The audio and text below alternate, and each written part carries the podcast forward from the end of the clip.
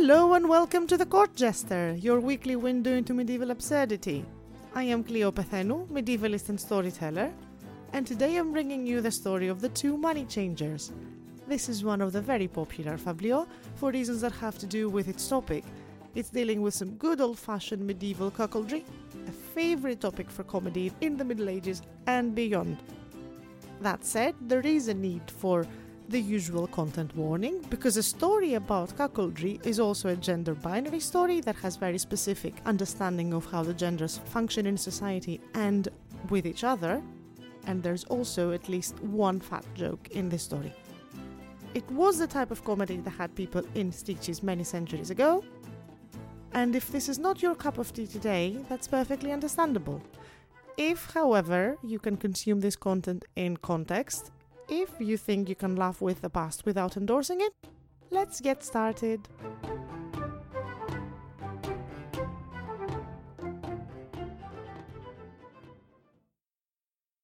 Our story begins in the way that every self respecting story should begin.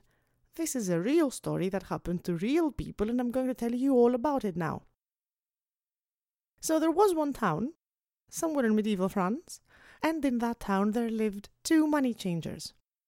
They were both young, handsome, very gallant, and very professional, and they had a very lucrative business as well.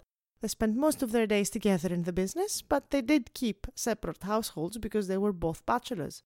And that kept going for a while until one of them decided that it was a good idea to get married. And he did. Now, why is that a problem? Because his friend, with whom he shared an office, decided that if this woman is good for his friend, she must be good for him as well and embarked on a crusade to win her heart. It was a very short crusade because her heart was won rather easily, especially considering that this man, the lover, was also young and handsome, and they became lovers and managed to keep their affair out of gossip and out of prying eyes for a very long time. Meeting in secret, meeting at night, meeting with different pretenses, no one knew, no one suspected, and they were happy. Until one day, the married money changer got up and went to work. And the other money changer, let's call him the lover, stayed in bed, slept in, and then sent a message to the lady, summoning her to his house. She responded to the summons, and she went to meet him and asked him, What is it that you need? Why did you call me here? I need you, if you please, to get very naked and get into my bed, said the man. This is very bold, said the lady. I'll have to remind you, my love, that the reason that we have not been found out yet was that we have not been bold in any of our affairs so far. We have been trying to be sensible, to not provoke, and to keep things under wraps. If I go into your bed, you know very well that my husband is at work. If he comes home early and doesn't find me there, I'm exposed. He's jealous to begin with. He will find out where I am. He will know about you. We're both going to be done. So I don't think this is a very good idea. I will hear none of it, said the young man. I want you. I want you to come into my bed, and I will hear no argument.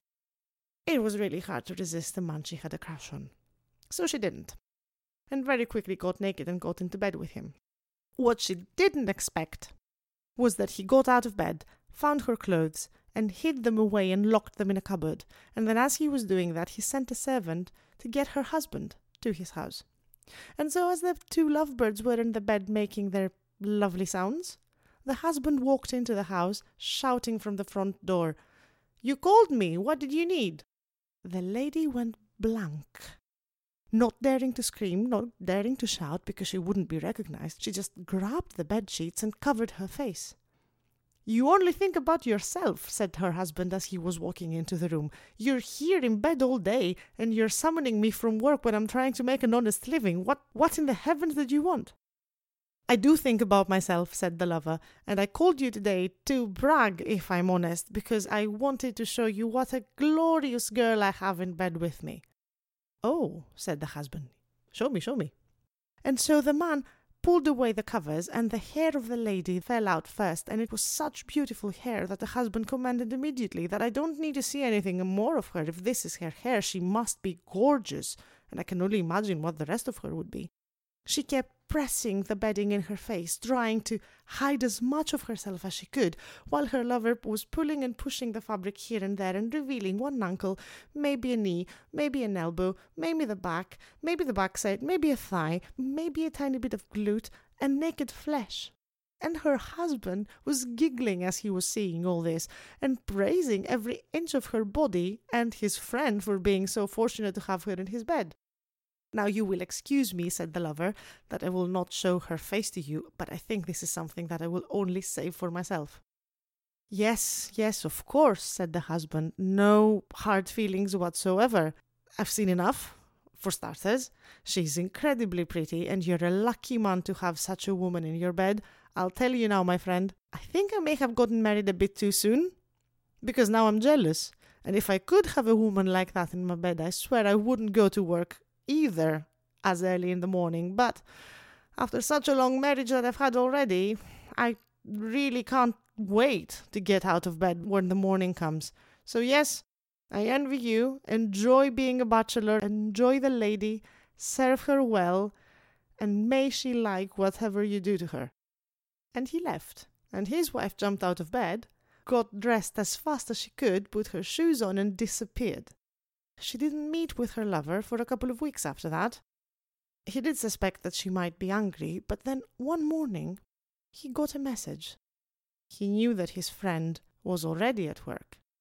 But he got her summoned, and her message said, Come find me in my house, and if you don't, my heart will break. So he did. What's happening? he asked as he was walking in. What's breaking your heart? What can I do for you? Why was your summons so desperate? My love, I've met you in so many different ways. We've met at night, we've met at day, we've met in secret, we've lived our love in so many different places, but you know what we haven't done and what I want to do today? A bath. A bath.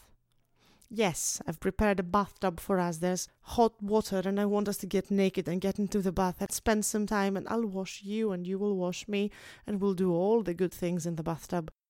This is bold, very bold, said the lover. If your husband walks in, or for that matter, if anyone walks in, we will not have any excuse in the world about why the two of us are in the same bathtub together. This is too risky, my love. So you don't love me, said the lady. I'll tell you this if you don't come to the bathtub with me, you will never see me again and I will start thinking that maybe I fell in love with a coward because here you are being worried about something that hasn't happened yet. So what will it be? Will you go to the bathtub with me? He couldn't refuse her, and besides, the offer was tempting, so he got his clothes off and got into the tub. She took his clothes and put them away in a cupboard and locked it, and sent for a servant to get her husband. And then she jumped into the bathtub with him, and they were having a good time until they heard the husband's voice from the front door. Wife, you summoned me. What do you need? What am I going to do? said the lover. You set me up. I'll never survive this. He's going to kill me. He's going to kill you. What are we going to do? Oh, look at you, trembling like a rabbit, said the lady. I mean, you have the looks and you have the body for it, so one would say that you could fight him for my heart. But if you'd rather not, you can hide behind me and let me handle this. The lover was wise and took the cowardly option of hiding behind the lady and letting her handling this, so she brought a sheet and then a rug and put them both over the tub, covering the entire bathtub and leaving him just enough space between the rug and the water for him to keep his head down and breathe. And she herself stayed in the tub, hands dangling outside, half covered with a rug. So her husband walked in. Oh, you're taking a bath, he said. Not only am I taking a bath, said his wife, but I am sharing this bath. Come here, come closer. I have to tell you something, but keep it keep it secret.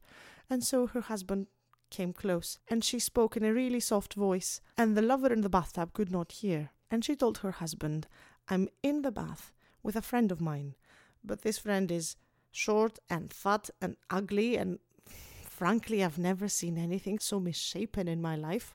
And so she's really self conscious. She doesn't want to be seen. And now you're here and she's hiding. And I think a good way for her to get over her shyness and maybe become more comfortable around people is if you get naked and get in the bathtub with us, and this will give her a scare. And then after she realizes that there's nothing to be afraid of, she will be fine. And besides, you need a bath anyway. I can't remember when the last time was when you had a bath. Well, that sounds like a good idea, I suppose, if that's what you want, said the husband. So she waved a servant and asked them to help her husband undress. Meanwhile, the lover in the bathtub could see the husband getting undressed and getting ready to go in the tub. And he started whispering at her with a very low voice, What are you doing? Is he coming in? How is he? He's going to find out. What do you have in your mind? But she didn't pay any heed to him and turned her back on him, and he was left talking to her backside, which was admittedly a very pretty backside, but not very talkative. And so he could see, as his friend and her husband was peeling away layers of clothes, and his shirt was gone, and his trousers were gone, and his breeches were gone, and his socks were gone, and then he's going closer to the tub, and then he's putting one foot in. No, my love, wait, said the lady. I changed my mind. I think the water's not warm enough for you today. We have been sitting in here for a while, so maybe I'll make another bath for you tomorrow and it will be nice and warm and I'll filter the water too and I'll scent it with all beautiful oils and perfumes and you will be treated like a king. But maybe leave the two of us today and and we'll deal with you tomorrow. Fine by me, said the husband, started putting layers back on and went back on his way. No sooner had he left the house than the lover jumped out of the bathtub. She was looking at him with an icy gaze. Brave heart, she said. Look at you. Can't believe I fell for you. How does it feel to be paid in the same currency, my love? But now I know you to be cruel, but also to be a coward. And so this is the last you see of me. And I don't want anything to do with you ever again. And she got out of the bathtub and let him figure out how to dry himself. A servant brought his clothes back, and he put them on and quickly disappeared into the city. And why did I tell you this story today? Because I want you to take this as a lesson. If you ever have the idea to play a prank on your wife or to outwit a woman in any way, don't. Don't, because these creatures are smarter than the devil and you must be mad to even try. And if you do wrong her, she will give it back to you 10 or 15 or 20 times more. So be warned. Remember this tale and treat your ladies well.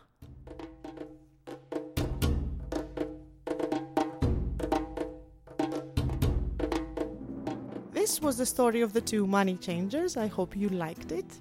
I had in mind to do a theme for February with stories of love of some type, but you do realize from this story alone that the concept of love and seduction works a bit differently in the Middle Ages, so I am going to do my best, but no promises. If you want to find out, subscribe, like, and tell everyone you know about the court jester, and come find the podcast on social media. There's links in the show notes, and we can talk about the episode, medieval love, or anything else medieval.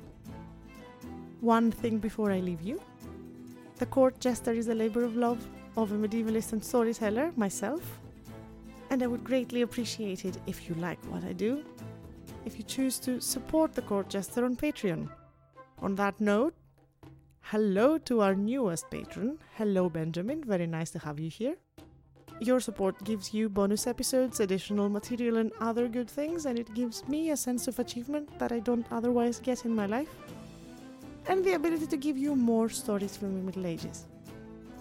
Thank you for listening. Until next time.